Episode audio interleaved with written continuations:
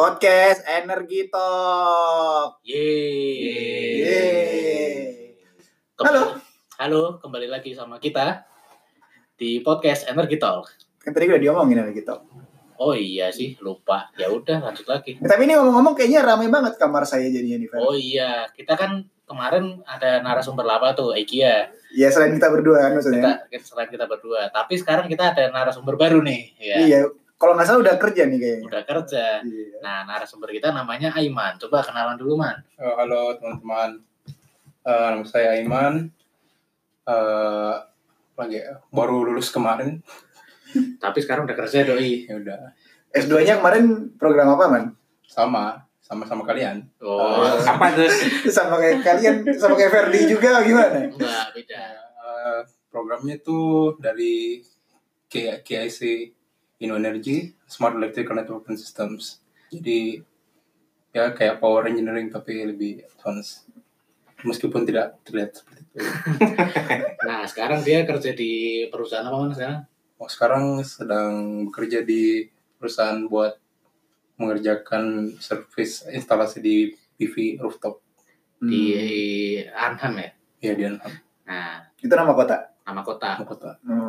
Tahun pertamanya di Stockholm juga. Sama, Stockholm juga. Jadi kita nih PPI Stockholm cabang Eindhoven. Jadi sekarang kita mau ngapain nih, Ber? Nah, kita tuh sekarang lagi mau bahas topik yang cukup menarik nih yang ada di tentang renewable energy, yaitu tentang energi surya. Nah, sebenarnya energi surya tuh apa sih? Kita tuh bisa mendapatkan apa sih dari energi surya, Man, kira-kira? Sebenarnya untuk pemanfaatan energi surya itu pada umumnya itu ada dua. Yang pertama itu CSP atau Concentrated Solar Power. Yang kedua itu melalui photovoltaik. CSP itu kita memanfaatkan panas matahari, yang dimana panasnya matahari itu bisa disimpan di suatu elemen namanya molten salt. Dan kemudian panasnya itu kita bisa gunakan untuk memutar turbin. Jadi mirip-mirip sama pembangkit listrik tenaga uap lah. Nah, pemanfaatan yang kedua itu dengan menggunakan teknologi fotovoltaik. Nah, kalau CSP tadi kan prosesnya ada beberapa step tuh. Dari panas ke turbin mekanik, mekanik listrik. Kalau fotovoltaik ini, teknologi yang bisa digunakan untuk memanfaatkan energi surya secara langsung. Jadi dari energi surya itu langsung menjadi listrik. Nah, gitu. Terus mungkin sekarang tuh yang akan kita bahas lebih itu PV dulu kali ya. Mungkin yeah. CSP itu kedepannya kita akan bahas CSP. Nah, kira-kira di lingkungan sekitar kita udah banyak belum sih aplikasi dari PV itu sendiri? Tapi mau nanya dulu dong, kalau perbandingan dari efisiensi CSP sama PV gimana? Soalnya kan kalau kita ngomongin dalam segi teknik kan salah satu parameter yang paling utama kan dari efisiensinya kan. Kalau menurut lu sendiri gimana, Man? Kalau dilihat dari efisiensinya kan, kalau kita lihat dari CSP kan ada dua step tuh. Pertama itu dari energi surya ke panas, terus panas ke mekanik kan, turbin ke listrik. Jadi kalau kita mau tinjau efisiensinya, kita mesti tinjau efisiensi dari turbinnya itu, terus dari efisiensi dari energi surya ke panas. Sebenarnya kalau kita mau combine keduanya, efisiensi dari CSP itu pasti lebih tinggi daripada fotovoltaik. Kenapa? Karena panas kan, dari surya ke panas kan hampir seluruh panas itu kita bisa manfaatkan. Yang dimana panas itu ya kita bisa manfaatkan langsung untuk memutar turbin tadi. Memanaskan uap. Iya, memanaskan air, ada uap, memutar turbin. Tapi kalau dari perspektif yang lain soal dari biayanya sendiri, kan kayaknya kan dari yang tadi dijelasin kayaknya CSP lebih butuh banyak proses, sama kayaknya lebih butuh banyak elemen-elemen untuk mengubah dari matahari itu sendiri sampai akhirnya jadi listrik. Nah, kalau dari segi cost-nya nih, itu gimana? Kalau dari segi cost-nya itu saya kurang tahu ya. Kalau kita mau mengestimasi saja, kira-kira mungkin dari segi cost itu PV mungkin lebih mahal. Oh, justru PV yang lebih mahal ya? PV lebih mahal. Kenapa? Karena untuk teknologi CSP sendiri, dia menggunakan panel itu, saya nggak tahu tombaknya apa, tapi pokoknya dia tidak lebih advance daripada PV yang sudah menggunakan material semikonduktor dan lain-lain. Mungkin agak akan ada cost yang lebih itu di part buat molten shaftnya itu menyimpan panas. Nah, untuk turbin kan kurang lebih seperti itu. Nah, tapi di CSP sendiri tuh kira-kira harus skalanya harus besar ya. Iya, harus besar. Kalau PV kan kita bisa manfaatkan di mana aja gitu kan. Dari skala yang kecil sampai yang gede sekalipun kan. Tapi CSP berarti udah diimplementasikan juga. Ada di Jerman, di Eropa tuh banyak gitu. Skalanya itu bisa gede banget. Megawatt, gigawatt gitu. Oke. Nah, tadi balik lagi ke PV nih. Aplikasinya apa aja sih yang udah ada kira-kira? Aplikasi paling umum kan yang kita tahu kan kita pakai panel surya, kita pasang di mana, di darat, di area terbuka, atau bisa di rumah. Nah, ternyata pengaplikasian energi surya itu bukan cuma seperti itu. Ternyata kita punya beberapa opsi lain gitu. Yang pertama itu untuk ada namanya PV fasad. PV fasad ini kita pengaplikasiannya itu sama, kita menggunakan panel surya tapi instalasinya itu berbeda dengan PV konvensional. Nah, kita untuk PV fasad itu instalasinya diinstal secara vertikal. Dia kayak menempel ke dinding secara vertikal. Nah, pemanfaatan energinya itu buat bangunan itu bisa dimanfaatkan kedua energi listrik dan energi panas. Jadi secara keseluruhan efisiensinya itu, efisiensi sistemnya lebih tinggi. Energi panasnya buat apa? Untuk di, kalau contohnya di Eropa kan kita butuh heat. Buat heatingnya. Buat heating kan, tapi kalau di Indonesia mungkin kita tidak butuh heat. Jadi mungkin listriknya saja. Nah, yang kedua itu ada namanya di PV fasad ini juga menandakan bahwa orang-orang sekarang sudah mulai menggeser paradigma. PV itu tidak friendly secara artistik. Nah, sekarang teknologi thin film itu memungkinkan PV itu warnanya bukan cuma hitam saja, warnanya bisa merah, bisa biru. Jadi PV fasad ini bukan cuma dimanfaatkan untuk diambil energinya, tapi bisa juga untuk fungsi arsitek juga, arsitektural. Misalnya dikasih kayak corak-corak gitu ya? Ya, seperti itu. Apalagi ya, PV fasad. Yang kayak tesis situ kemarin gimana? Oh, tesis kemarin tuh pakai ini. Floating PV. Jadi kan PV kan makan banyak lahan nih. Nah, kalau misalkan lahannya terbatas, PV itu bisa juga diinstal di atas air. Nah, kira-kira kalau diinstal di atas air sama di darat itu bedanya signifikan nggak sih? Atau cuma itu tuh dari sisi pemakaian lahan aja yang signifikan? Sebenarnya itu kalau dilihat dari fungsi utama dari penggunaan floating PV itu hanya di keterbatasan lahan. Jadi lahan sudah tidak ada, banyak permukaan air yang lapang. Kenapa instalasi PV tidak dipindahkan awalnya di darat, di air? Tapi sebenarnya ada juga fungsi lain dari floating PV.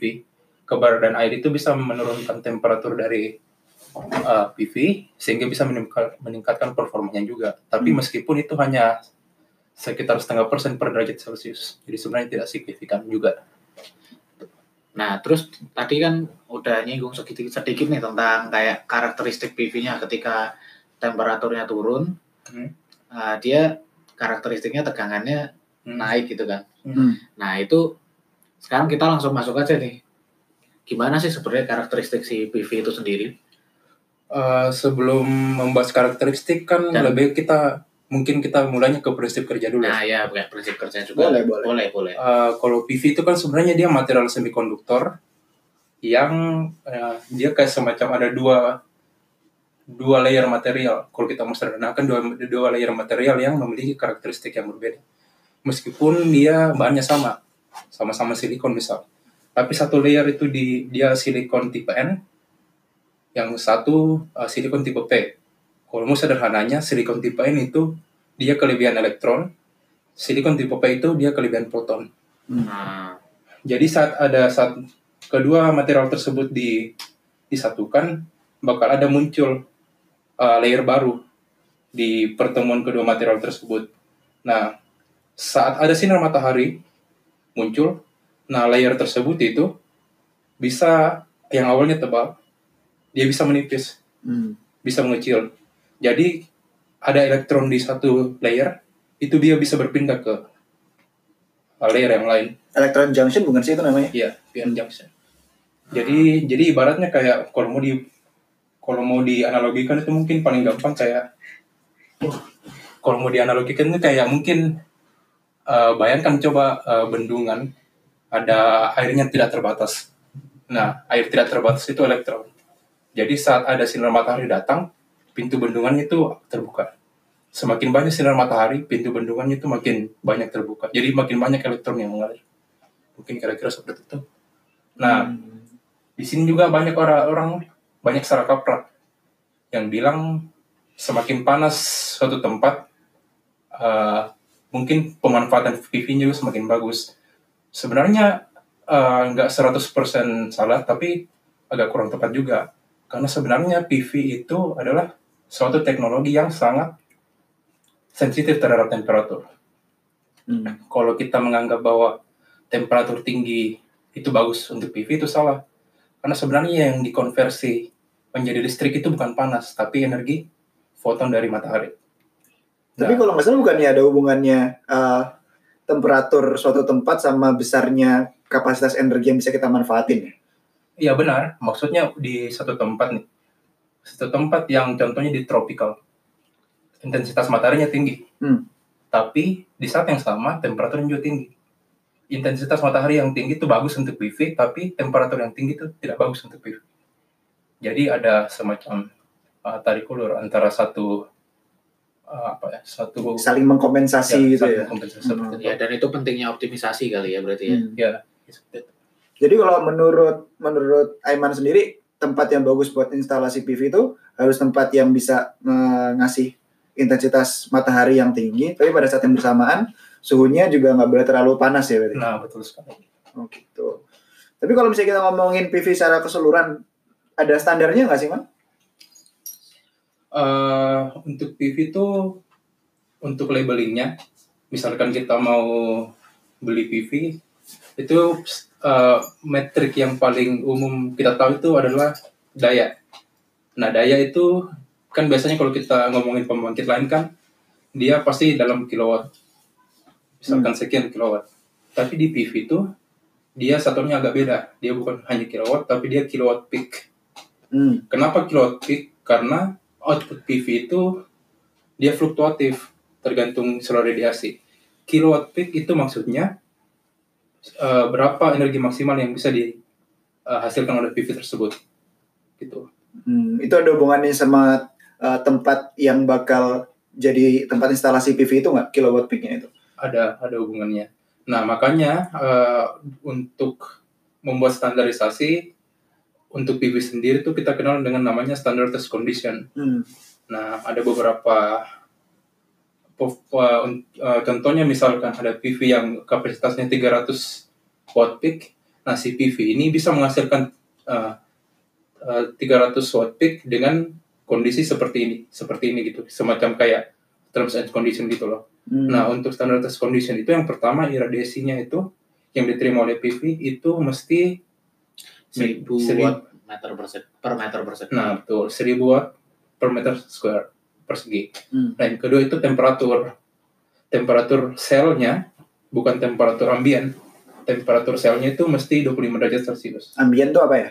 Ambien itu sakit perut. Sekitar. Itu ambien. Itu bukan sakit perut. Oh iya, sakit duduk ya. Sakit belakang. Kekurangan darah merah ya? Bukan. Oh bukan. Itu anemia. Oh iya. terlihat tubuhnya sih. Jauh selanjutnya. Ya. Ini nggak pakai drama ya, ini emang natural bodohnya ya. Natural ya, kita ngertinya ini aja. Oke lanjut tadi soal yang susah. Tadi 25 derajat Celcius, yang ketiga itu ada namanya air mass. Nah, tadi air mass apa tadi? Air mass itu kurang lebih jarak dari, jadi kan sebenarnya kalau matahari itu kan caranya dia memberikan cahaya ke bumi itu kan beda-beda tergantung dari posisinya relatifnya bumi terhadap matahari. Jadi kan yang itu adalah bumi selalu berputar. Dia bisa aja di atas horizontal, tepat di atas kepala kita. Atau bisa juga dia miring. Seperti kita tahu kan matahari bergerak dari timur ke barat. Kalau kita jadikan bumi sebagai acuan. Nah itu posisi-posisi tadi itu juga yang bakal menentukan arah dari sinar matahari itu datang kepada PV, itu bakal berimpak kepada jalur yang ditempuh sinar matahari sebelum mencapai PV, yaitu dalam atmosfer itu sendiri. Dan itu yang dinamakan dengan air mass. Kalau matahari itu tepat berada di atas kepala kita, yang berada tepat di atas horizontal kita, itu kita sebutnya air mass 1. Dan air mass 1,5 itu adalah ketika mataharinya berjarak dari arah horizontal sekitar 41 derajat ya tadi? 48,18 derajat. Nah, itu tepatnya. Luar biasa ya. Sangat detail sekali. Jadi tadi kan ada 3 parameter. Oh, ada satu lagi. Kemiringan PV itu ketika atas itu harus 37,1 derajat. Itu pakai referensi dari horizon dari tanahnya berarti ya. Dari tanah. Ya. Jadi kalau kita simpulkan ada 3 poin untuk kondisi standar pengujian nih. Standar test condition. Yang pertama sinar iradiasinya itu mesti 1000 watt per meter kuadrat. Yang kedua temperatur selnya itu mesti temperatur PV selnya PV-nya itu mesti 25 derajat Celcius dan air mass-nya mesti 1,5. Dan kenapa kayak adanya standar ini itu adalah karena kita nggak bisa menjustifikasi PV itu untuk berbagai tempat yang berbeda. Maksudnya kalau misalnya PV kita tes di daerah A bisa aja menghasilkan hasil yang berbeda ketika kita tes PV itu di daerah B itu sendiri kan. Makanya kayak kenapa kita harus punya standar itu. Nah, kan kalau PV ini sebenarnya bukan teknologi yang baru-baru banget kan. Sebenarnya dia udah ada sekitar 30 tahun ya, kurang lebih. Lupa deh, kalau nggak salah waktu aku baca paper yang ngomong standar maksimal buat dioda itu kan 30% ya, standar maksimalnya. Jadi maksudnya ini sebenarnya itu udah sempat dikembangin. Nah dari proses perkembangan itu sendiri kan pasti ada banyak jenis-jenis PV kan. Nah tadi kamu bilang kan dari material semikonduktor. Dan dari material semikonduktornya itu sendiri ada berbagai macam varietas. Nah boleh dijelasin sedikit nggak? Apa aja jenis-jenis PV tadi? Jenis-jenis PV itu sebenarnya secara kalau kita mau sederhanakan itu yang beredar di pasaran itu ada 3. Yang pertama itu monokristaline. Itu sama tadi seperti yang saya bilang. Dia menggunakan silikon. Di material utamanya itu dia silikon, tapi dia lebih apa dibilangnya? Tingkat kemurniannya itu tinggi. Ini kalau saya nggak salah ya. Bisa dikoreksi kalau kurang tepat. Nah, yang kedua itu monokristaline atau polikristaline. Nah, polikristaline itu dia sama seperti silikon tapi dengan tingkat kemurnian yang lebih rendah. Betul. Nah, yang ketiga itu ada tin film. Nah, tin film itu materialnya itu bukan silikon, tapi dia menggunakan CIGS atau CDT atau Cadmium Telluride. Nah, dari ketiga teknologi ini yang membedakan adalah efisiensi sebenarnya. Nah, yang paling efisiensi yang tertinggi adalah monokristaline. Apa sih sebenarnya dampak dari efisiensi yang tinggi dari PV, yaitu yang paling bisa kita lihat adalah PV dengan efisiensi yang tinggi itu memiliki luas penampang yang lebih kecil. Jadi untuk daya output yang sama ya? Daya output yang sama. Misalkan untuk daya output 300 watt peak, ini contoh ya, ini mungkin kurang tepat juga, karena kita, tapi contoh aja, misalkan untuk monokristaline 300 watt peak, dia luas penampang itu 2 meter square, untuk dengan kapasitas yang sama untuk polikristaline itu pasti lebih besar, bisa jadi 2,5 meter square atau yang lain. Nah untuk tin film efisiensinya itu dia lebih rendah dibandingkan tipe kristaline untuk tin film, tapi dia punya keuntungan lain. Nah untuk daya tahan PV tin film terhadap panas itu dia lebih kuat atau lebih bisa, atau bahasa sederhananya itu dia lebih bisa tahan panas. Jadi dampaknya apa? Saat temperatur sekitar itu naik, penurunan daya dari tin film itu dia lebih rendah dibandingkan penurunan daya dari tipe kristaline tadi yang mono atau poli. Dia punya daya tahan lebih resistif ya terhadap perubahan temperatur. Ya aku juga setuju karena aku juga pernah baca yang paper yang menjelaskan laporan yang menjelaskan tentang studi untuk membandingkan 3 jenis PV tadi, polikristaline, monokristaline sama CDTE itu di India, dan itu emang menunjukkan kalau misalnya CDTE itu emang lebih cocok untuk diaplikasikan pada tempat yang memang panas. Tapi kalau dari harganya sendiri, Man? Dari harga sendiri yang paling mahal adalah dibandingkan ketiganya adalah tin film. Oh, tin film justru yang paling mahal. Yang kedua, mono sama poli lebih mahal mana? Lebih mahal mono. Karena efisiensinya lebih tinggi. Efisiensinya lebih tinggi. Oh, gitu. Poli yang lebih kayaknya paling murah. Nah, tapi ini untuk pengaplikasinya tergantung kebutuhan nih. Kalau misalkan untuk negara-negara yang lahan itu terbatas, contohnya di Eropa, semua orang itu lebih prefer menggunakan monokristaline. Kenapa? Karena dia kan untuk output daya yang sama, dia luas penampangnya lebih kecil dibandingkan dengan polikristaline atau thin film. Tapi mungkin untuk di daerah-daerah yang lahannya masih banyak tersedia, itu polikristaline itu bisa juga dipakai. Bisa jadi pilihan juga. Kalau menurut pendapatmu, kan, kalau untuk di Indonesia? Kalau di Indonesia, taruh kata kan biasanya kayak yang daerah, misalnya taruh kata yang di NTT atau NTB yang panas gitu kan. Menurut kamu yang cocok yang mana? Untuk daerah yang panas dan lahan terbukanya itu banyak, itu lebih bagus kita menggunakan tin film. Karena tin film itu lebih resist terhadap panas. Tapi tergantung nih, tin film kan mahal. Jadi mungkin agak lebih sesuai buat Indonesia itu buat polikristaline. Karena harganya lebih murah. Nah, sebenarnya aku juga keingetan ini nih.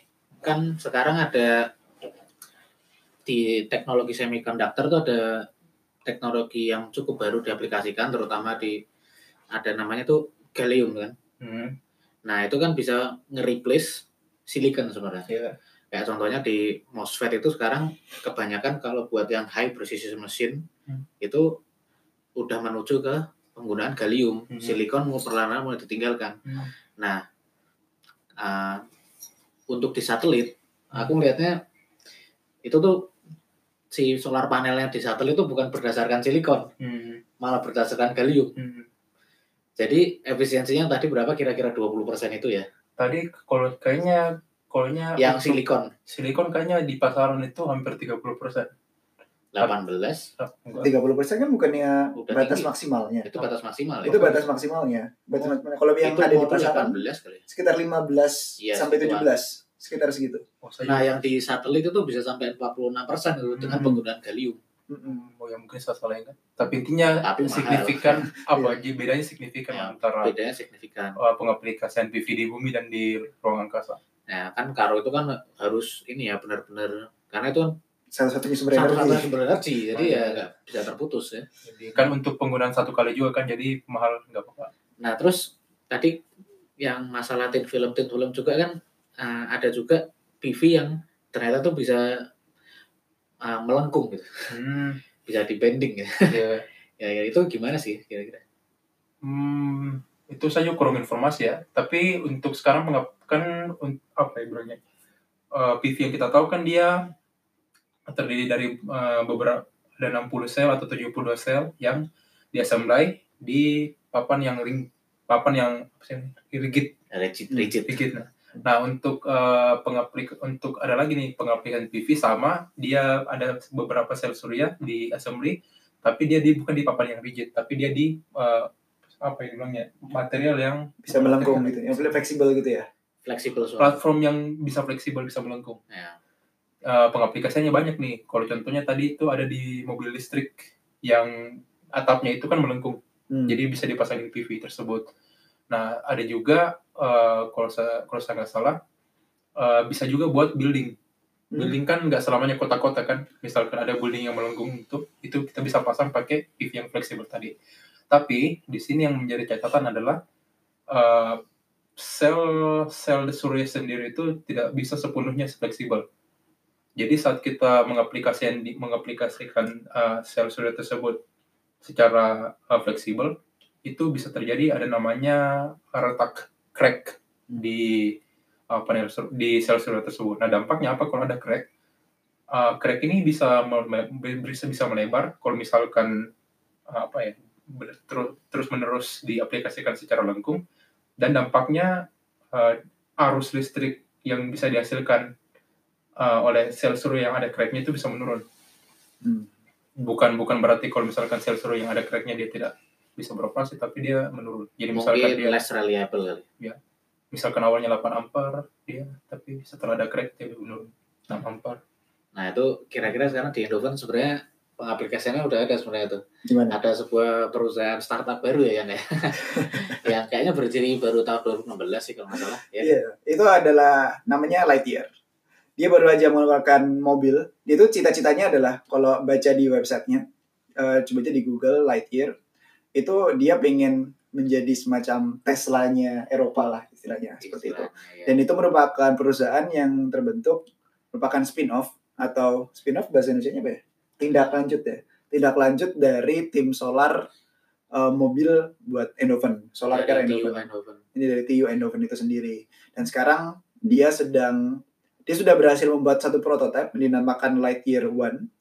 Merupakan prototipe pertama yang menggunakan solar panel sebagai roof dari mobil itu sendiri, sehingga waktu kita berjalan di daerah yang ada sinar matahari, kan selama ini kan kalau mobil listrik kita harus berhenti, kemudian kita harus menghubungkan charger ke mobil, dan sekarang alih-alih menghubungkan charger mobil, kita bisa menge-charge mobil selama kita berjalan di daerah yang ada mataharinya, seperti itu. Mereka udah berhasil menjual 150, mereka udah mendapatkan 150 order.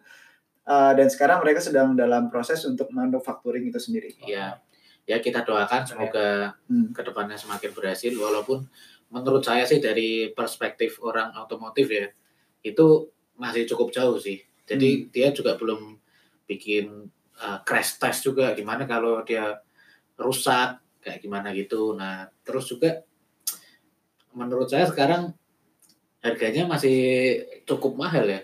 Kalau dilihat dari websitenya sih harganya 140 euro. 140 ribu. Itu ekivalen berapa IDR kurang lebih? Perbandingannya Tesla aja deh. Kalau IDR udah pusing kan, gak usah gue bisa mikir. Satu Tesla Model 3 tadi ya Ki ya, itu 60 ribu kayaknya kalau di Belanda ya. Iya betul. Berarti dua kalinya dong? Dua kalinya. Bisa dapat dua kali mobil Tesla. Coba dihitung ke IDR berapa ya? 1,7 miliar. Itu di Belanda ya yang apa namanya produksinya di sini. Kalau kita ngekspor ke Indonesia berapa gitu? Di Indo Tesla kayaknya sekitar 2M kayaknya udah ada yang jual kemarin. Tesla model berapa tuh? Model S. Oh, yang model S tapi yang masih lebih bagus dari yang model 3 kan. Iya. Ya, tapi ya 1,7 ya mendingan kita beliin rumah di Alam Sutra. Masa gitu harganya? Nggak dapat. Nah sekarang kita langsung masuk ke pembahasan berikutnya aja. Kita langsung masuk ke gimana sih di PV itu sendiri kan instalasinya ada off-grid dan on-grid. Kira-kira off-grid itu apa? On-grid itu apa Ilik? Jadi kalau off-grid itu kita punya PV panel banyak, tapi si hasil listrik yang dihasilkan oleh PV itu kita dipakai di suatu sistem sendiri yang tidak terhubung dengan jaringan yang ada. Misalkan kalau di Indo PV kita nih nggak kita konekin dengan jaringan PLN nih. Jadi misalkan kita punya rumah, udahlah kita totali listriknya hanya dari PV, kita nggak nyambung ke PLN. Jadi ya gitu, intinya seperti itu kalau off-grid. Kalau on-grid, PV kita nanti kita sambungin dengan jaringan PLN gitu. Bedanya nanti akan jadi di komponen-komponen yang digunakan dalam sistem, karena nanti ini sebenarnya nyambung kayaknya pembahasan setelah ini ya, kita bahas soal karakteristik dan kendala dalam kalau kita mau menggunakan PV untuk mengenerate listrik. Tapi jadi efeknya adalah perbedaan antara off-grid dan on-grid ini komponen yang dipakai. Nah ya, kira-kira tuh komponennya kayak gini nih bedanya nih. Kalau off-grid itu pasti kita sizing baterainya yang besar. Itu betul, pasti dan wajib pakai baterai. Karena atau energi, penyimpan energi lain mungkin. Tapi mungkin bisa ya. Diesel bisa kan? Tapi kan itu kan penyimpan energi. Nggak bisa. Kalau ya penyimpan energi banyak lah. Misalnya macam kayak air kompres tuh bisa. Cuma kalau yang wajar umum, di baterai, ya? Yang umum tuh baterai, dan yang masih terjangkau ada namanya satu tuh baterai VRLA, Valve Regulated Lead Acid, itu yang secara power density atau watt per kilogram dan energy density-nya watt hour per kilogram paling rendah dan cost-nya paling murah. Walaupun paling rendah tapi cost-nya paling murah, jadi bisa dipakai di rumah-rumah. Tadi kan untuk off-grid kan disinggung nih, kenapa pakai baterai? Kenapa pakai baterai? Karena kan PV kan beroperasinya itu hanya saat ada matahari kan. Jadi otomatis kalau kita misalkan punya instalasi yang tidak terhubung ke jaringan utama, otomatis energi yang kita hasilkan itu kita mesti menyediakan energi 24 jam. Tapi PV kita cuma bisa beroperasi saat ada matahari. Dalam kondisi normal itu dari pagi sampai sore. Nah, makanya butuh baterai. Sehingga energi kita pada saat malam hari itu bisa disuplai oleh baterai. Nah, salah satu poin penting yang mesti dipertimbangkan saat mendesain sistem off-grid adalah kapasitas PV yang kita pasang itu harus cukup menyuplai beban, yang pertama di siang hari, dan juga mengecas baterai, supaya baterainya itu bisa cukup untuk menyuplai beban di malam hari. Jadi pada umumnya itu biasanya kita punya sistem baterai ini, itu disesuaikan dengan besaran load minimal besaran load, dan nanti PV-nya itu bakal, kapasitas PV-nya bakal disesuaikan dengan kapasitas baterai yang kita punya. Itu sudah dipertimbangkan juga berapa banyak potensi sinar mataharinya di suatu daerah dan lain-lain. Nah, kenapa mesti lebih besar? Karena energi yang dihasilkan PV itu tidak 100% bisa digunakan untuk mengecas baterai. Pastikan ada efisiensi transisi antara PV ke baterai. Makanya kapasitas PV itu pada umumnya itu dibesarkan sedikit untuk off-grid. Tadi kan itu Man, lo kan ngomong kalau misalnya PV itu dia bisa menghasilkan energi ketika ada matahari. Tapi bukan berarti kalau misalnya ketika jam 6 pagi mataharinya kayak cuma baru mulai muncul, itu si mataharinya belum bisa menghasilkan listrik kan? Sebenarnya sekecil apapun bukannya ada kayak semacam trigger junction-nya itu supaya elektronnya bisa pindah dari satu layer ke layer yang lain. Ada threshold. Pertama ada threshold di PV-nya, sinar matahari berapa PV-nya bisa menaikkan listrik. Yang kedua itu ada threshold di inverternya. Oh, berapa kapasitas, berapa energi minimal yang dihasilkan PV baru inverternya menyala. Jadi ada dua. Tadi kan ngomongin off grid sama on grid. Kalau yang tadi kamu jelasin tuh kalau nggak salah itu namanya PVPP ya, PV power plant. Tapi bukannya ada hybrid power plant juga? Oh ya. Nah, tapi kayaknya tunggu dulu deh ya, karena tadi Aiman bahas tentang PV, tahu-tahu ada inverter nih. Sepertinya tuh kayaknya apa sih sebenarnya, kenapa kita pakai inverter itu kan? Oh, itu penting sekali tapi kita lupa ya. Inverter itu sebenarnya sebuah teknologi yang mengubah arus listrik DC menjadi AC atau arus listrik searah menjadi arus listrik bolak-balik. Nah, beban-beban listrik yang kita pakai pada umumnya itu menggunakan arus listrik bolak-balik kayak televisi, pompa air, apalagi komputer, Shimizu. Nah, sedangkan PV itu dia menghasilkan arus listrik searah atau DC. Makanya kita butuh inverter untuk mengubah DC dari searah ke bolak-balik. Kira-kira tuh searah itu gini nih. Jadi sinyalnya tuh kalau nggak positif terus ya negatif terus gitu. Iya. Kalau bolak-balik ya sinyalnya dari positif, negatif. Polaritasnya kebalik-balik aja terus gitu. Gitu. Nah, kan berarti kan kalau kayak gitu inverter buat off grid sama on grid pasti beda dong. Karena yang off grid itu dari baterai langsung dirubah dari ada baterai terus dirubah langsung aja ke load, nggak perlu nyambung ke grid. Jadi nggak perlu semacam sinkronisasi begitulah, karena di grid sendiri kan frekuensinya harus 50 Hz kan di Indonesia. Nah itu kira-kira beda banget kan berarti kan? Dua teknologi yang berbeda ya. Kalau kita misalkan untuk aplikasi buat off grid dan on grid, untuk inverter on grid itu mesti ada sinkronisasi dengan grid. Nah, sinkronisasi ini dapat dilakukan dengan mengacu ke 3 parameter. Kalau nggak salah 3 ya. Yang pertama itu frekuensi antara grid dan inverter kita itu mesti sama-sama. Misalkan kita connect ke grid 50 Hz, inverter juga mesti 50 Hz. Yang kedua itu Yang kedua itu besar tegangannya itu sama. Kalau misalkan kita connect inverter kita itu ke grid yang 400 volt, misal inverter juga itu mesti di-set sama 400 volt. Yang ketiga adalah urutan fasa. Jadi misalkan kita punya jaringan 3 fasa, RST, itu mesti juga dikonekkan ke grid yang dengan urutan fasa yang sama. Gitu. Jadi 3 pun itu. Sama kayak kita mau connect generator ke grid. Sama aja sih. Terus, apa lagi ya? Nah, terus kan ini kalau PV itu harus ada sebuah alat yang mengatur biar poinnya power pada yang dihasilkan harus selalu maksimum gitu.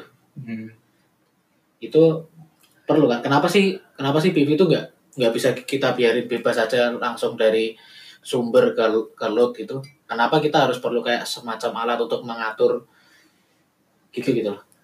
Ke PV itu kan tadi kita sudah bahas di awal bahwa daya yang dihasilkan oleh PV itu tergantung dengan berapa sinar mataharinya.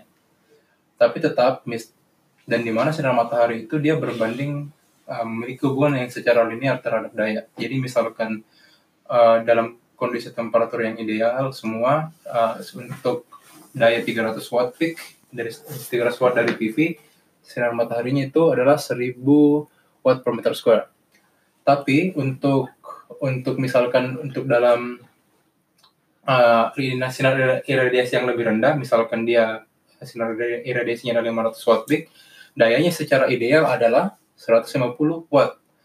Tapi dalam kenyataannya PV tidak bisa secara langsung dioperasikan seperti itu gitu. Mesti ada suatu teknologi atau device yang mengatur tegangan. Output tegangan dari PV, yang dimana saat tegangannya ini diregulasi, diatur, arusnya juga akan berubah gitu. Nah makanya kita butuh sebuah teknologi namanya MPPT untuk mengoptimalkan kerja PV. Singkatan dari apa? Maximum Power Point Tracker. Nah ya, Maximum Power Point Tracker. Nah yang dimana teknologi MPPT ini biasanya sudah built-in di inverter. Jadi inverternya itu punya MPPT sendiri gitu. Nah, setahu aku duluan juga pernah coba bikin MPPT juga. Nah, salah satu algoritma sederhana untuk gimana sih caranya kita nge-track posisi posisi daya terbesar yang dapat dihasilkan oleh PV itu paling gampang itu namanya perturb and observer, nama algoritmanya. Jadi kayak gini nih. Misal kita mengasih referensi bahwa oh ini tegangan segini nih. Kalau iradiasi segini, tegangannya segini yang harus dikeluarkan. Tapi setelah kita cek, oh ternyata powernya tuh masih bisa lebih loh. Lah itu tegangannya ditambahin lagi.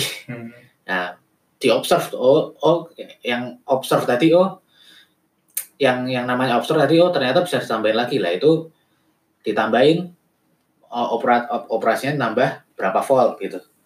Nah itu namanya perturb, ditambah lagi. Nanti di-observe lagi, ternyata bisa, ternyata harus dikurangi, makanya kayak iterasi gitu ya? Kayak iterasi ya, gitu. Jadi dia mencari kombinasi tegangan dan arus yang mana yang menghasilkan tegangan yang maksimal. Tapi itu yang paling sederhana ya. Nah, masih banyak lagi. Oke, terlepas dari komponen-komponen yang ada di off-grid sama on-grid nih, Man. Kan kalau nggak salah, konfigurasi PV itu sendiri penting kan? Nah, itu gimana ya? Kalau nggak salah kan ada yang namanya modul, cell, strings, array... Itu mungkin kayak masih asing di telinga kita, itu sebenarnya apa sih, Man? Konfigurasi, mungkin itu konfigurasi instalasi inverter. Gitu. Jadi sebenarnya itu ada 3 secara umum. Yang pertama itu ada kita install PV kita secara centralized. Centralized itu artinya kita punya taruhlah ratusan PV modul PV yang kita koneksikan ke satu buah inverter dengan kapasitas yang besar. Jadi energi listrik DC dari PV modul yang kita punya itu kita satukan ke PV inverter centralized yang kapasitasnya besar untuk mengonversi menjadi energi listrik bolak-balik atau AC. Nah yang kedua itu ada namanya string configuration atau konfigurasi string. Nah konfigurasi string ini dia mengambil beberapa modul PV yang dikoneksikan secara seri membentuk sebuah string. Satu string. Jadi satu string itu terdiri dari beberapa PV. bisa 8, bisa 9. PV ini kalau maksud kayak satu kotak PV gitu ya? Satu buah modul surya. Kalau misalkan kita sudah koneksikan secara seri, 2, 3, 4, dan seterusnya itu membentuk satu string. Oh, gitu. Dan string itu apabila kita koneksikan secara paralel dengan string lain, itu membentuk satu array. Jadi untuk centralized tadi, contohnya itu dia mengkonversi satu array ke satu inverter. Nah, string ini cuma satu string yang dikoneksikan secara seri. Nah, yang ketiga itu ada micro inverter atau inverter mikro, inverter kecil. Jadi PV ini jadi PV-nya tuh masing-masing PV dia punya dikoneksikan ke satu inverter. Nah, satu inverter, jadi satu PV satu inverter. Dan nanti pada akhirnya energi output dari inverter itu yang baru digabungkan sebelum kita gunakan. Nah, aplikasinya beda-beda. Kalau misalkan kita punya lahan yang luas, pada umumnya orang menggunakan teknologi centralized PV. Jadi nggak ada masalah, semua PV kita taruh di lahan yang luas, kita punya satu inverter centralized, itu kita koneksikan. Yang kedua itu string. Nah, string ini biasanya kalau kita punya instalasi PV yang memiliki atau memiliki pengoperasian yang berbeda-beda. Maksudnya kayak gini. Misalkan saya punya 2 string nih. Satu string dia orientasinya beda dengan string lain, entah mungkin kalau misalkan kalau kita install di atap kan bentuknya bisa tidak simetris kan, ada yang ke arah mana, ada yang ke arah mana. Nah, semua PV modul yang memiliki orientasi yang sama itu biasa dikonekkan ke satu inverter, dan PV modul yang dengan orientasi yang berbeda yang lain itu dikoneksikan ke inverter yang lain. Ya, yang ketiga itu modular itu misalkan kita punya untuk di rooftop itu atapnya benar-benar abstrak gitu. Misalkan kayak bukan abstrak bilangnya, pokoknya kayak kita tidak punya space untuk mengkoneksikan PV secara seri. Karena kan butuh space kan, mungkin space-nya cuma kecil. Jadi masing-masing PV udah itu kita pakai micro inverter. Jadi misalkan kayak gini, karena nih ada masalah juga kalau misalkan kita kenapa yang menjadi masalah untuk PV konfigurasi inverter string dan centralized. Misalkan kita punya PV satu string, kita koneksikan secara seri nih. Misalkan ada 10 buah PV modul. Saat ada satu PV modul yang tidak beroperasi secara optimal, misalkan dia kena ketutup bayangan kah, atau mungkin kena soiling kah. Nah, performa PV yang tidak optimal ini bakal mempengaruhi satu string. Jadi misalkan kena ada soiling, arusnya itu kan satu string kan dia koneksikan secara seri, arus listriknya pasti sama kan. Yeah. Misalkan dia kena soiling, arus listriknya itu turun 20%, yang lain yang tidak kena soiling itu bisa turun 20%. Makanya lebih bagus kalau kita punya inverter yang micro inverter. Jadi masing-masing PV itu kita bisa benar-benar optimum, tidak mempengaruhi satu sama lain. Jadi sebenarnya pengaplikasian untuk centralized string itu bisa kita pakai, tapi dengan syarat bahwa kita harus memastikan bahwa PV-PV kita itu bisa bekerja secara uniform atau seragam. Jadi seperti itu. Tapi kalau aku mau fokus ke perbandingan yang sentral sama decentralized tadi, karena kayak menarik. Itu kan berarti kan kalau yang decentralized berarti secara otomatis karena jumlah inverternya lebih banyak, harusnya jumlah MPPT-nya lebih banyak juga dong. Berarti performanya juga harusnya lebih bagus juga dong. Jumlah MPPT-nya lebih banyak. Karena kan masih MPPT kan masuk ke dalam inverter juga bisa. Iya, maksudnya kan gara-gara karena untuk satu luas lahan yang sama. Kalau kita pasang dengan konfigurasi decentralized, berarti kan lebih banyak inverter yang kita pakai. Berarti kan kayak satu inverter dia bisa lebih mengoptimalkan daripada kalau centralized kan, berarti kan semua modul yang ada di situ diatur oleh satu inverter. Sementara kalau misalnya kayak yang decentralized kan berarti kan masing-masing array ya namanya tadi ya. Masing-masing string tadi itu bisa diatur oleh satu inverter. Harusnya kalau dari kita melihat sudut pandang efisiensi harusnya lebih bagus yang decentralized dong. Iya, memang ya. Tapi cost-nya centralized itu yang menjadi masalah, cost-nya lebih murah centralized. Decentralized itu dia lebih mahal, tapi ada celah buat kita lebih mengoptimalkan output energi yang kita punya. Tapi bisa jadi karena satu string itu kan berarti power output yang dihasilkan lebih kecil daripada yang langsung pakai modul. Otomatis inverternya yang kecil-kecil itu power ratingnya, rating apa sih dulu ya? Power ya ratingnya lah. Ya, kapasitas inverternya, microinverter lebih kecil daripada yang decentralized gitu. Jadi bisa jadi dari sisi reliability atau keandalan mungkin malah yang kecil-kecil itu lebih andal karena loadnya sendiri, bebannya yang dikeluarkan untuk satu yang kecil itu lebih kecil gitu. Iya. Yang inverter tadi. Dan terus kan jadi lebih, kalau misalkan yang kita punya banyak tadi, kalau mati satu kan kita masih betul, punya masih ada yang nyala gitu. Iya. Itu redundant system. Kalau kita punya centralized, kita cuma punya satu begitu rusak, kita mati semua, nggak bisa membangkitkan listrik. Atau misalkan tadi kita pakai PV string nih, satu panelnya pecah misal, itu satu string mati kan? Ya. Kayak gitulah. Apa itu redundant? Dengarkan di podcast sebelumnya. Blackout episode 1. Oh ya, Man, mau sedikit soal teknis. Tadi kan kita udah ngebahas soal yang PV. PV itu kan sebenarnya tadi kamu bilang satuannya kan watt peak. Sementara inverter kan satuannya watt. Jadi gimana cara kita buat mengkonversi watt peak ini untuk karena yang aku tahu, yang aku belajar, kalau kita punya misalnya pembangkit PV untuk 10 megawatt peak, kita nggak mungkin memasang rating inverternya 10 megawatt dong. Nah itu gimana ya faktor konversinya? Ada dua jalan sebenarnya.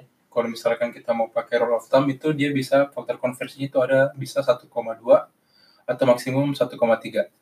Apakah 1,2 dan 1,3 itu misalkan kita punya inverter 1 megawatt, PV yang kita bisa pasang maksimal itu 1,3 megawatt peak. Seperti itu. Kalau mau yang agak lebih detail lagi, kita mesti mengacu ke input dari inverter tersebut. Nah, misalkan inverternya kan punya beberapa MPPT nih. Itu kan MPPT, kalau misalkan kita mau connect PV ke MPPT kan ada aturan-aturan yang mesti dipenuhi. Misalkan untuk inverter A, aturan MPPT-nya itu dia tegangan maksimumnya misal dia 1000 volt DC. Jadi kita mesti mengkonekkan PV kita secara seri itu nggak boleh lebih dari 1000 volt DC. Misalkan kita punya PV dengan tegangan yang berapa ya, 30 volt misal. Jadi kan dia ini mungkin 30 volt sebenarnya nggak benar ya. Tapi jadi maksudnya kayak kita maksimum kita bisa mengkonekkan berapa 31. Itu modulnya maksudnya dalam satu modul. PV modulnya. Itu nanti tergantung sama jumlah sel yang ada di PV modul itu sendiri. Ya, intinya gitulah. Nah, pada akhirnya kan kalau kita sudah tahu berapa PV modul yang bisa dikonekkan ke bisa kita koneksikan secara seri, kita punya berapa MPPT, pada akhirnya kan secara sendirinya kan kita tahu berapa kilowatt peak yang kita bisa masuk. Tapi untuk hitung-hitungan kasar kita bisa pakai faktor konversi tadi. 1,3 ya, 1,3 maksimal. Sangat detail sekali ya Bapak Aiman. Ya, saya sudah berpengalaman, sudah bekerja di dunia PV gitu. Saya tadi waktu nanya padahal cuma mengharap 1,2, 1,3, tapi ternyata ada jawaban lebih detail dari itu. Nah, lanjut nih ke kendala dalam pengimplementasian PV. Itu kan kendala dalam pengimplementasian PV itu yang paling terkenal itu adalah masalah intermittent. Nah, intermittent itu apa sih, Pak Egi ya? Jadi, intermittent tuh bahasa Indonesianya kayaknya tidak putus-putus kali ya istilah mudanya ya. Tidak continue, putus-putus tadi bahasa mudanya. Putus nyambung kayak anak muda. Ya saya ya. Jadi kan tadi udah dibahas juga sama Iman bahwa kalau PV kan tergantung sinar matahari nih. Misalkan lagi siang tarik panas, produksi listriknya banyak, tiba-tiba ada awan lewat nih, terus yang ketutup padahal sebenarnya cuma satu modulnya aja, tapi kan dipasangnya satu string, jadi satu string mati, misalkan kita kehilangan seperempat gitu. Jadi karena sifatnya itu kita nggak bisa ngatur matahari mau bersinar terus gitu kan, itu jadi nanti listrik yang dihasilkan juga ya tidak kontinu, putus-putus juga. Efeknya apa Kalau tadi efeknya adalah kalau misalkan kita tadi off grid misalkan, kalau kita tidak punya energy storage tadi, baterai misalkan begitu lagi produksi listrik turun nggak cukup, terus gimana? Kita harus matiin lampu atau matiin setrika karena wattnya gede gitu kan. Salah satunya itu jadi efek langsungnya itu Kalau misalkan on grid pun sebenarnya ada efeknya juga nih. Tapi kalau ini mungkin lebih kepada PV yang skalanya besar ya, yang masuk ke jaringan langsung gitu. Jadi karena dia prinsipnya sama sebenarnya. Jadi misalkan kita punya bebannya tetap nih, tapi kan PV ini berubah-ubah. Jadi kalau secara sistem misalkan kita punya PV 20 MW, tiba-tiba kita hilang setengahnya, sisa 10, padahal beban listriknya tetap 20 MW nih. Jadi 10 MW ini kan ada yang harus menggantikan listrik yang dibangkitkan oleh PV tadi kan, yang hilang karena ada awan lewat.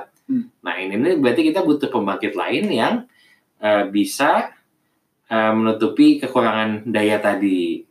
Nah masalahnya adalah kalau awannya hanya lewat 2 menit gitu misalkan, padahal kan gitu, berarti kita harus punya pembangkit cepat yang dia dalam istilahnya almost instantaneous, kita harus ngisi itu terus hanya dalam 2 menit pembangkitnya harus turun lagi karena awannya udah lewat nih, PV-nya udah bangkitin gede lagi.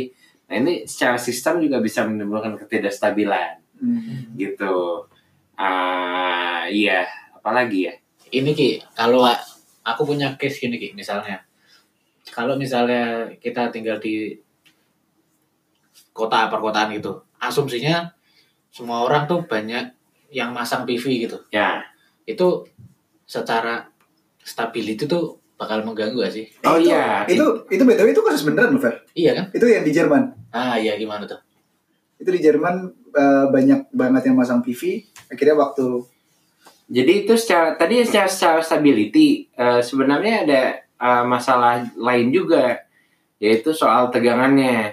Jadi tegangan itu, jadi kan misalkan nih, ini dalam kita kasus di satu RT semua rumah punya PV kayak di Jerman, karena kalau di Jerman kan dapat subsidi ya kalau nggak salah, atau fit-in tarifnya, pokoknya menguntungkan lah untuk rumah pasang PV itu menguntungkan. Jadi misalkan kita di satu RT semua rumah punya PV-nya nih, padahal kan kita tahu rumah nih, misalkan siang bolong nih, orang si bapaknya lagi di kantor, ibunya lagi di Dharma Wanita, anaknya lagi di universitas, jadi di rumah nggak ada orang nih, nggak ada yang pakai listrik sebenarnya, padahal siang bolong justru matahari lagi panas-panasnya kan.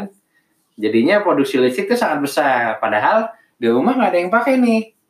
Nah berarti listrik ini kan harus mengalir kemana nih? Listriknya ini akhirnya mengalirnya ke istilahnya upstream lah kalau istilah fancy-nya gitu. Jadi karena di jaringan distribusi di rumah-rumah di RT tadi nggak ada yang pakai, maka listrik ini, jadi kalau secara tradisional kan listrik dari pembangkit besar terus balik ke rumah kan, jadi arahnya itu dari hulu upstream ke hilir downstream. Kalau ini kebalikan jadinya, karena listriknya tadi di rumah nggak ada yang pakai, harus pada akhirnya di suatu ujung yang lain tuh ada yang pakai, tapi kan ini harus mengalir dulu nih ke jaringan hulu tadi. Nah padahal di satu sisi tegangan itu biasanya diaturnya oleh sistem yang lebih tinggi, oleh hulu tadi. Jadi kita punya tegangan yang tetap di hulunya karena kita sebenarnya menginjeksi daya dari hilir nih, dari rumah tadi. Jadinya tegangan yang di rumah tadi bakal naik. Gitu. Nah, ini jadi masalah juga, dan ini masalah yang nyata di Belanda juga saat ini seperti itu gitu. Jadi banyak teman-teman yang tesisnya membahas tentang ini. Biasanya bahasnya seberapa besar PV yang bisa diterima oleh jaringan tanpa menyebabkan kelebihan tegangan. Terus juga solusinya apakah lebih baik untuk dibuang saja energinya, atau kita harus mengekspansi jaringannya supaya kalau ada kelebihan daya terus dia naik ke hulu, ini bisa ditanggulangi oleh sistem gitu. Itu sebenarnya tuh sudah ada yang coba buat memberikan solusi sih. Tadi kan alasan kenapa di waktu yang sama energinya itu memuncak, karena kan dalam satu RT itu kita asumsikan bahwa orientasi PV dari satu RT itu sama semua. Jadi sebenarnya solusi itu bisa kita bikin beda orientasinya.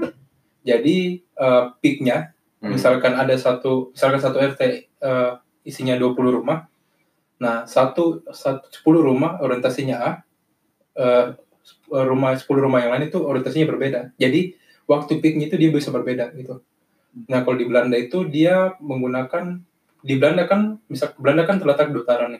Jadi kalau misalkan dia mau mendapatkan energi yang optimal, mereka harus menginstal PV panel mereka ke selatan. Nah, tadi bagaimana cara kita bisa menginstal PV panel dengan orientasi yang berbeda adalah menggunakan orientasi timur dan barat. Jadi misalkan 10 rumah itu dia menginstal PV-nya di menghadap ke timur, 10 rumah lagi menghadap ke barat. Jadi peak-nya itu dia berbeda.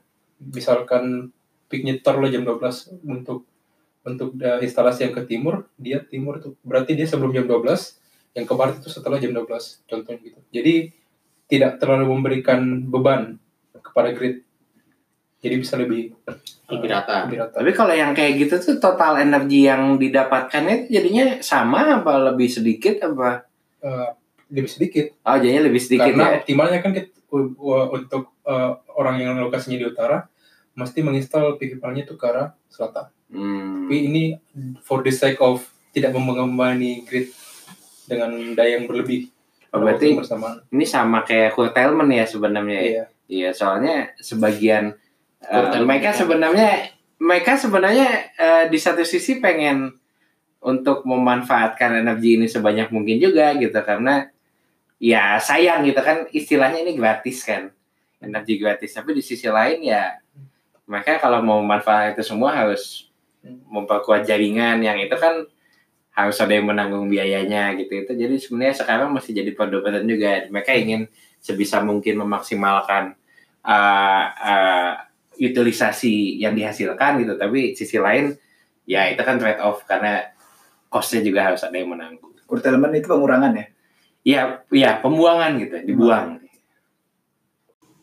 Wah, sangat menarik ya penjelasannya tadi, walaupun kita nggak tahu di Jerman ada Pak RT atau dan wanita.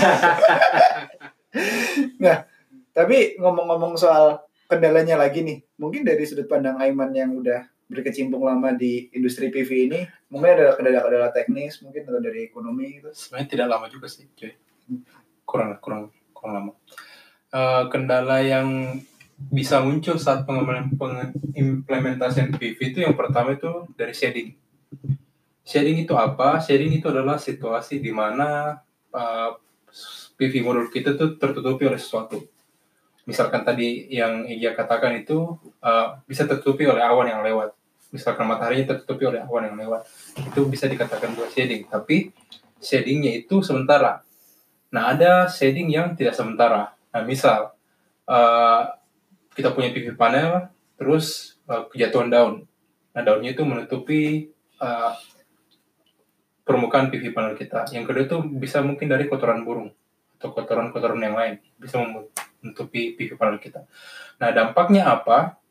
Karena dampaknya adalah karena PV panel ini adalah sebuah adalah teknologi yang di mana PV cell itu dikoneksikan secara seri membentuk PV panel. Apabila satu sel itu tertutupi, maka itu bisa mempengaruhi PV cell yang lain. Nah, bukan hanya dayanya saja yang dipengaruhi, tapi bisa menyebabkan kerusakan permanen. Misal itu dalam PV itu dikenal ada namanya hotspot. Hotspot itu adalah situasi di mana ada shading permanen tadi menutupi PV cell, yang di mana itu menyebabkan mungkin ini saya salah ya. Kalau tidak salah itu dia potensial dari daerah yang kena shading itu menjadi lebih rendah. Jadi arus listrik arus listrik semua itu dia ngalir ke titik tersebut, menyebabkan panas itu menyebabkan hotspot panas ya. Jadi dia rusak permanen. Kalau misalnya hotspotnya itu berlebihan, setahuku dia bahkan bisa bikin selnya jadi kayak kalau panasan melonyoh, ini apa sih bahasa leleh gitu ya. Itu benar. Nah, itu yang pertama. Yang kedua itu adalah soiling. Tapi soiling tadi dampaknya pasti ke shading permanen sih. Soiling tadi itu misalkan PV kita kena debu atau gimana, itu bisa menyebabkan shading. Jadi untuk proses maintenance di PV modul itu sendiri sebenarnya dibandingkan pembangkit-pembangkit yang lain itu lebih sederhana. Karena itu PV modul tinggal dilap aja. Kita pastikan bahwa tidak ada objek-objek yang menutupi PV modul itu. Yang mungkin agak sedikit sulit ini mungkin kalian pernah dengar ya bahwa di Indonesia itu sudah banyak proyek-proyek PV, tapi banyak yang mangkrak. banyak yang mangkrak. Kenapa mangkrak? Karena orang-orang itu menganggap, ini opini saja, orang-orang itu menganggap bahwa proses maintenance PV itu gampang, jadi nggak usah dilakuin. Padahal proses maintenance-nya gampang, tapi dampak itu bisa signifikan untuk memperpanjang umur PV kita, gitu. Meskipun hanya cukup dibersihkan. Gitu. Makanya jangan anggap remeh tuh yang gampang-gampang dilakuin. Ya, tapi secara teoritis man, emang berapa lama sih lifetime dari PV itu sendiri? Dari modulnya? Secara teoritis saya nggak tahu, tapi kalau kita lihat produk-produk PV itu garansinya bisa 15 tahun, ada yang 20 tahun, dan 25 tahun. Jadi itu beda-beda. Nah, kenapa maintenance itu jadi penting? Karena PV itu mahal. Kalian tidak mau kan sudah mengeluarkan uang banyak, karena tidak perlu maintenance dalam jangka waktu 1-2 tahun itu ubah gitu, rusak PV-nya. Dan yang jadi kendala adalah untuk sekarang, apabila PV rusak, itu masih belum jelas manajemen disposalnya.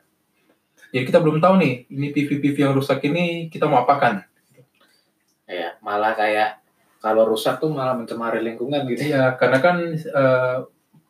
Sat-sat dari PV cell tadi kan semikonduktor dan lain itu kalau kita langsung saja lepaskan ke lingkungan itu bisa merusak lingkungan gitu.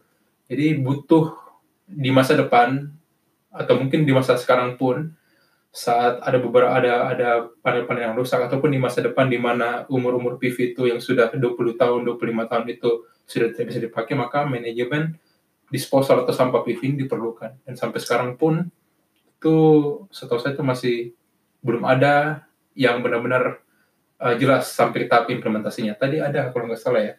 Secara teoritis gimana? Secara teoritis bisa. Jadi seperti 90% kacanya bisa dipakai lagi atau material semikonduktornya bisa di shredding terus dikeluarin airnya atau seperti apa itu bisa dipakai lagi. Itu cuma tapi masih dalam proses riset sepertinya. Nah, mungkin itu nanti ke depannya kira-kira di tahun 2030 atau 2050 itu bakal menjadikan lapangan pekerjaan baru di dunia PV gitu. Jadi kan misalkan kita asumsikan bahwa umur PV itu tadi 20 tahun, 15 tahun, kalau kita lihat bahwa PV-nya kan booming kan tahun 2010 atau ya, seperti segitulah ya. Berarti 15 tahun kemudian bakal banyak PV-PV yang sudah tidak dipakai. Jadi sebenarnya manajemen sampah dari sampah PV ini juga bakal penting di masa depan. Baik dari segi risetnya, metode-metode apa saja yang bagus digunakan untuk memanage sampah PV ini mungkin bisa jadi sumber bisnis. Seperti yang dikatakan tadi kan, lapangan kerja baru dan lain-lain. Nah, kayaknya ada salah satu topik yang menarik juga, yaitu penggunaan PV rooftop. Kan itu kan lagi booming juga kan. Orang-orang berlomba-lomba masang PV di rooftopnya. Sebenarnya apa sih PV rooftop itu? PV rooftop sebenarnya bahasa sederhananya adalah instalasi PV di atap. Rooftop mana? Kan rooftop kan. Siap. Kalau roof bottom itu gimana? Out. Kurang. Nah, rooftop itu awal saya dengar kata rooftop ini pertama kali saya kepikiran kita punya instalasi PV di rumah. Nah, itu benar.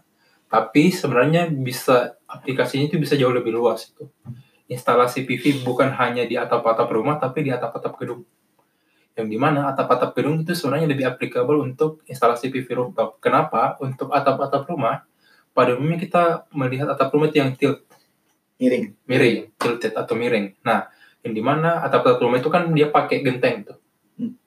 Nah, dibandingkan dengan atap-atap yang buat di gedung-gedung kan langsung konkret. Jadi sebenarnya datar. Secara pengimplementasian, lebih mudah kita mengimplementasikan PV rooftop di gedung dibandingkan di rumah. Nah, di Belanda sendiri, sekarang lagi booming sekali instalasi PV rooftop. Nah, orang-orang itu berlomba-lomba untuk mengisi atap gedung mereka dengan PV. Kenapa? Karena ada beberapa benefit yang mereka bisa dapatkan untuk menginstal PV di atas rooftop mereka ini. Nah, setelah instalasi mereka jadi, mereka bisa menjual energi mereka ke grid. artinya mereka mendapatkan revenue atau uang dari menjual energi tersebut apabila mereka telah menginstal PV di atas atap gedung mereka. Nah, di Belanda sendiri juga ada kemudahan. Ada kemudahan dari pemerintah Belanda. Ini di mana sampai kalau saya nggak salah 15 tahun ke depan, sekarang berapa? 2019, 15 tahun ke depan, 2034, kayaknya 2040-an. Pokoknya masih sekitar 20 tahun. Dalam jangka waktu tersebut, pemerintah Belanda masih akan memberikan subsidi bagi orang-orang yang mau menginstal PV di atas rooftop. Tapi subsidi ini beda-beda. Jadi tergantung nih. Misalkan ada namanya SDE. SD itu dokumen dalam bahasa Belanda, saya lupa bahasa Belandanya itu apa? Sekolah dasar. Bukan SD dan ED-nya juga. SMP. Nah, jadi sama SMP. Oh, jadi misalkan untuk kapasitas gedung yang sekian, dia mesti menginstal PV sebanyak sekian untuk bisa mendapatkan subsidi. Oh, jadi kayak ada batasnya gitu. Batas minimal. Jadi sebenarnya yang sebenarnya ditekankan itu bukan berapa energi yang dijual, tapi berapa kapasitas terpasang. Jadi makanya untuk di Belanda sendiri, orang untuk instalasi PV rooftop untuk gedung sendiri, mereka banyak menggunakan orientasi east and west, timur dan barat. Kenapa? Kalau kita menggunakan orientasi selatan, karena Belanda itu berada di utara, PV-nya itu yang bisa terakomodasi itu lebih sedikit. Kenapa? Karena antar area itu kita mesti perhatikan jarak antar area, sehingga satu area itu tidak menutupi area yang lain, tidak menyebabkan self-shading. Jadi jarak antara satu string dan satu string lain itu mesti ada jarak jauh yang cukup jauh agar dia tidak menyebabkan self-shading. Tapi dengan instalasi east and west itu lebih bisa diminimalisir. Jadi dalam satu atap itu lebih banyak PV yang bisa diinstall. Nah, terus kira-kira bisa nggak sih tadi dari sisi regulasi, dari sisi teknologi yang ada di Belanda ini diaplikasikan ke Indonesia nih? Sebenarnya di Indonesia bisa-bisa saja, pasti bisa. Kalau kita mau belajar dari bagaimana orang-orang Eropa memperkenalkan energi terbarukan kepada masyarakatnya, itu pasti mereka itu pertama dimulai dari regulasi dulu. Ada regulasi yang tepat. Dari regulasi yang tepat bakal hadir namanya infrastruktur. Regulasi sudah ada, infrastruktur sudah ada, baru masyarakatnya itu diiming-imingi dengan namanya subsidi atau bisa dapat insentif supaya mereka mau menginstal gitu. Jadi kayak benar-benar step by step, pada akhirnya mereka mendapatkan hasil yang memuaskan. Sekarang kenyataannya banyak orang yang tertarik untuk menginstal PV di saat mereka. Menarik ya? Menarik. Kira-kira udah panjang nih obrolan kita nih sekarang nih. Panjang banget. Tapi masih ada yang bisa kita omongin lagi, tapi mungkin nggak saat ini ya, Nut ya? Iya, saat ini. Ya, contohnya mungkin nanti kita bakal di episode berikutnya mungkin ngomongin soal renewable itu sendiri dalam skala umum, nggak cuma PV dan yang lain. Tadi juga kita juga mau bahas ini nih tentang hybrid. Ya, HPP namanya. Jadi kan kalau yang PV power plant itu kan masalahnya kan kalau baterai kan mahal. Tadi kan yang Aiman yang ngomong ya, baterai mahal. 15-20 tahun ya masa lifetime dari PV itu sendiri. Tapi kalau misalnya baterai kayaknya cuma 7 tahun kira-kira. Ya, ibarat kasarnya itu adalah, kan ini kan mungkin yang sebagian dengan di sini punya motor atau mobil gitu kan. Itu berapa kali sih ganti aki dalam beberapa tahun sendiri. Nah, itu salah satu contoh aplikasinya adalah dengan mengganti baterai itu dengan diesel, karena diesel di Indonesia harga minyak relatif lebih murah seperti itu. Tapi kita nggak bakal bahas detail sekarang sih. Nah, itu ke depan. Ke depan selanjutnya. Iya. Atau mungkin nanti kita juga bakal bahas yang energi konvensional, mungkin yang soal migas. Tapi mungkin itu harus ada pembicara yang lebih handal, karena kita bukan dari sisi itu. Kita handal jepit. Nah, diingetin lagi teman-teman, kalau misalnya ada pertanyaan langsung aja ke email kami di energitalk@gmail.com. Dan kemarin kita udah ini nih bikin cool tweet di Twitter ya. Yoi. Ya, bisa disaksikan cool tweetnya. Kira-kira kalau menarik monggo di komen ya. Nah, di retweet atau di like, juga di follow ya. Di follow @energitalk. Juga follow Instagram kita @podcastenergitalk. Ya. Yoi. Okay. Udah kira-kira. Ya udah capek. Ya, makasih teman-teman telah mendengarkan. Makasih, dadah. Dadah.